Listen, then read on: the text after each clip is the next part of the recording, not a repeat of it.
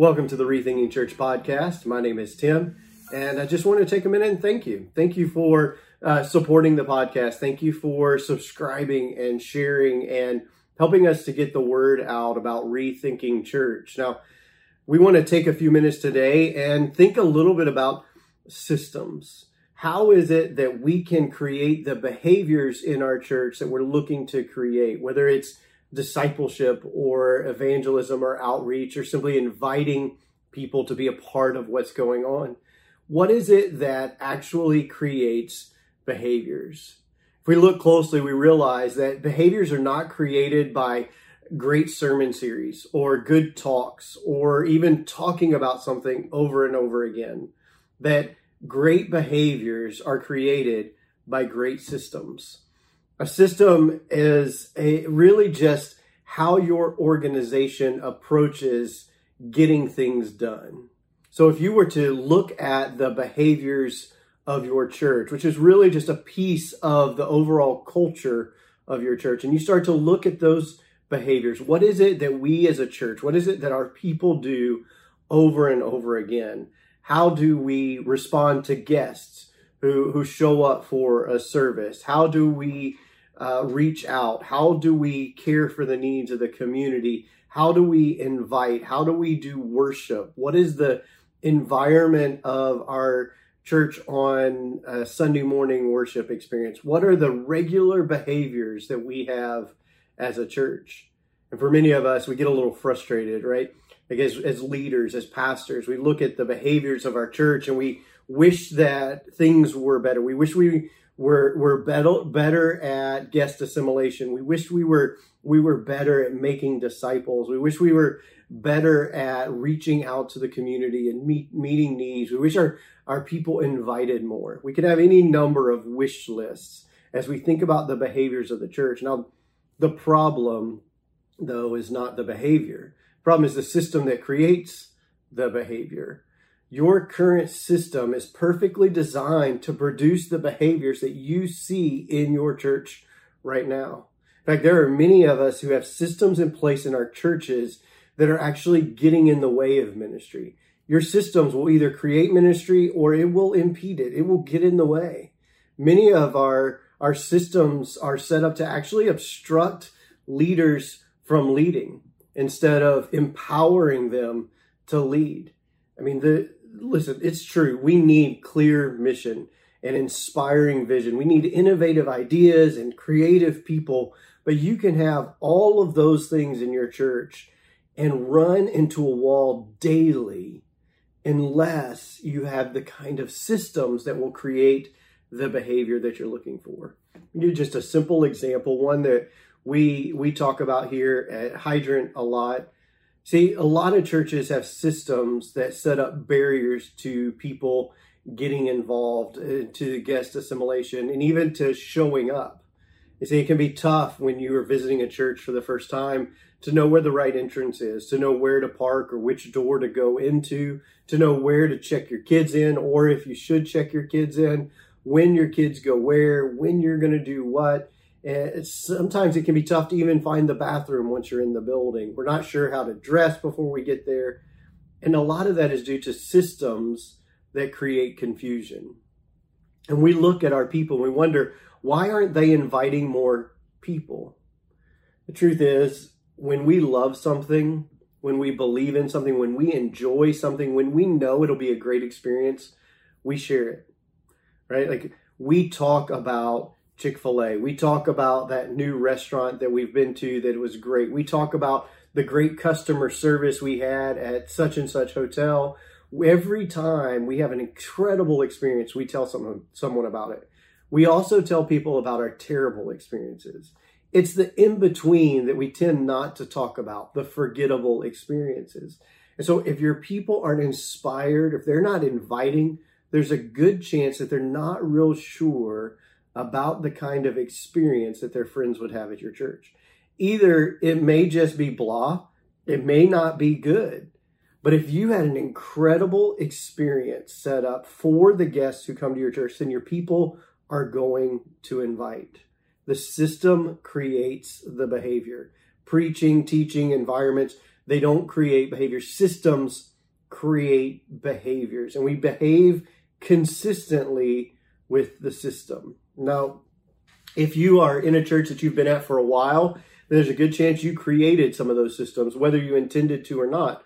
Others were inherited or adopted, but all of them impact the way your staff and volunteers and leaders behave in your church. Most of us would identify a lot of different problems as people problems.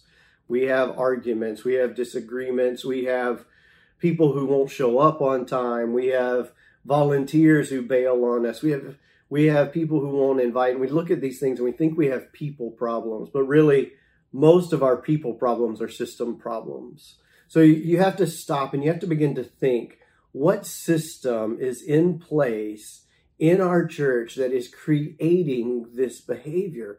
Or are there any systems that get in the way of a bad behavior?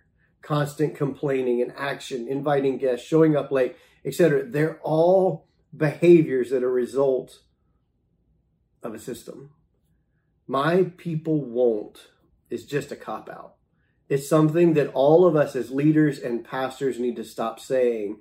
And instead, we need to start asking ourselves, how can we lead our people to do the things that God is asking us to do together? Listen, there, there's some pretty simple steps and components of every system. Every system is informed and created with a set of expectations or rules. These lay out what's expected. Now, for us, one of the things that we do here is there's this expectation that you're going to get involved and serve somehow. It's a small church. We need everyone. We can't survive on the 80 20 rule where 20 people 20% of the people are doing 80% of the work. We need everyone involved. And so we create this expectation that you'll find your place. One of the ways that we do that is by inviting you to serve within the first month that you're here. If you're a part of the church, you've been showing up, you lo- seem to be really connecting and enjoying what's happening, we invite you to a, a gathering, a, a, a coffee with the pastors, and we talk and we get to know each other. And we invite you, if you're ready, to sign up to get involved and serve. We know if you serve, you'll connect. We know if you serve, you'll make friendships. We know if you'll serve, you'll buy in, and that this will become a part of what you care about. And when you care about it, you'll talk about it. So it's important that we clarify expectations and we invite people to take those steps. And then there's rewards. Whatever is rewarded is repeated. And so you got to celebrate what you want to see more of. Talk about what you want to see more of, not what you don't want to see. And then there have to be consequences. If you want to see integrity in your leadership, there have to be consequences when that integrity is broken. Sometimes we don't have consequences in our churches for bad behavior because we're we're concerned with being nice. We're concerned with uh, someone walking away, and so we're unwilling to stand our ground on things that really matter. And so we have people in leadership roles that should not be in leadership roles. We have people who are signed up to volunteer but haven't shown up the last five times that they they're signed up, and then we act surprised when they don't show up the sixth time. There have to be consequences. There have to be conversations. There has to be this back and forth where we are building a system that has expectations and rewards and consequences and then is filled with communication. If there is not clear, ongoing communication about the expectations, and the rewards, and the consequences, then, then you're not going to build a system. And finally, it's the behavior of those in charge. It's behavior of those in charge. We have to model what we want to see. If we're not modeling what we want to see, then we're not going to build a system that creates that behavior. If we want people to invite, we have to model inviting. If we want people to be in small groups, we have to we have to model being in a small group. If worship is important, we have to model worship. It's important that we model the behaviors that we want to see. In doing this, we can lead people to do the things that will make the biggest impact on them and the community around us. The problem really is in the mirror, it's not in the people. We have we have created, adopted, inherited, allowed systems, systems that create the behaviors we, we do or don't want to see. So, four questions, four quick questions to help you begin to evaluate and be intentional about the systems in your church. First is what behaviors do we want to see? Have you ever thought about what are the behaviors of a disciple who are a part of my church? When you start to name those behaviors, it helps you to know the kind of systems that you need to create to lead to that. If if discipleship is important, then you've got to have a system that leads to that. If worship is important, if serving is important, there have to be systems that lead to those behaviors. So what are we doing then that creates that behavior? We may not be doing anything yet that creates that behavior. Or maybe there's something we're doing, we're just not doing it very well or putting a lot of effort into it.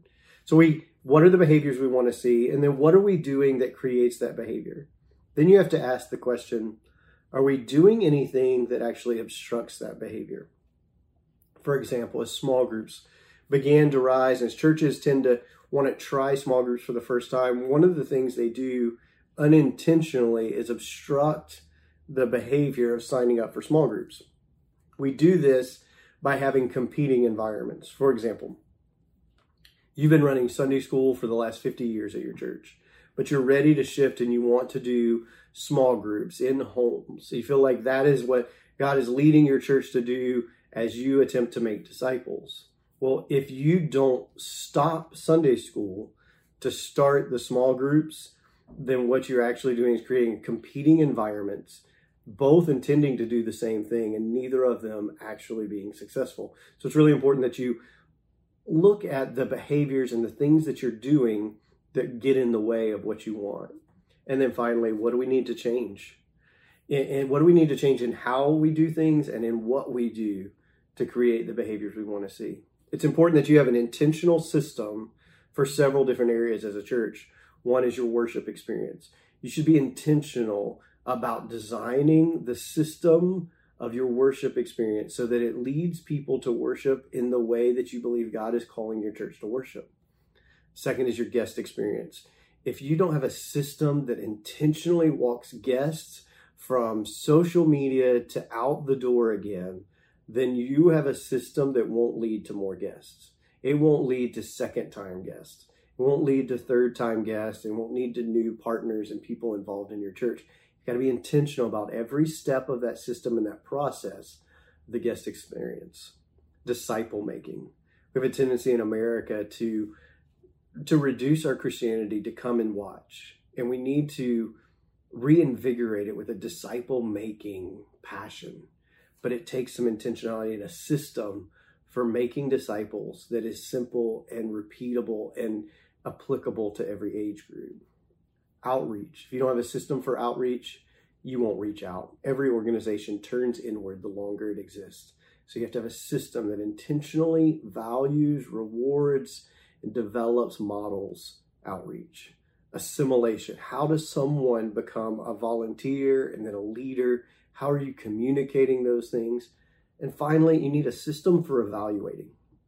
What you evaluate gets better anything you don't evaluate stays the same or gets worse. So it's important to have a system for regular, repeated evaluation of everything we do. When we start to put systems in place, we can see the behaviors change. It takes time to change a system, it takes time to recreate them, but with intentionality, with clear expectations, communication, rewards, and consequences, and a model of that behavior, we can begin to see new things grow in our church that we never believed was possible. Now, if this has been helpful for you, I encourage you to share it with someone else. We have enjoyed thinking about systems today with you, and we hope that you'll join us again as we drop new content every Monday morning here at Rethinking Church. Go to your favorite podcast provider, subscribe, share it, and we look forward to being with you again soon.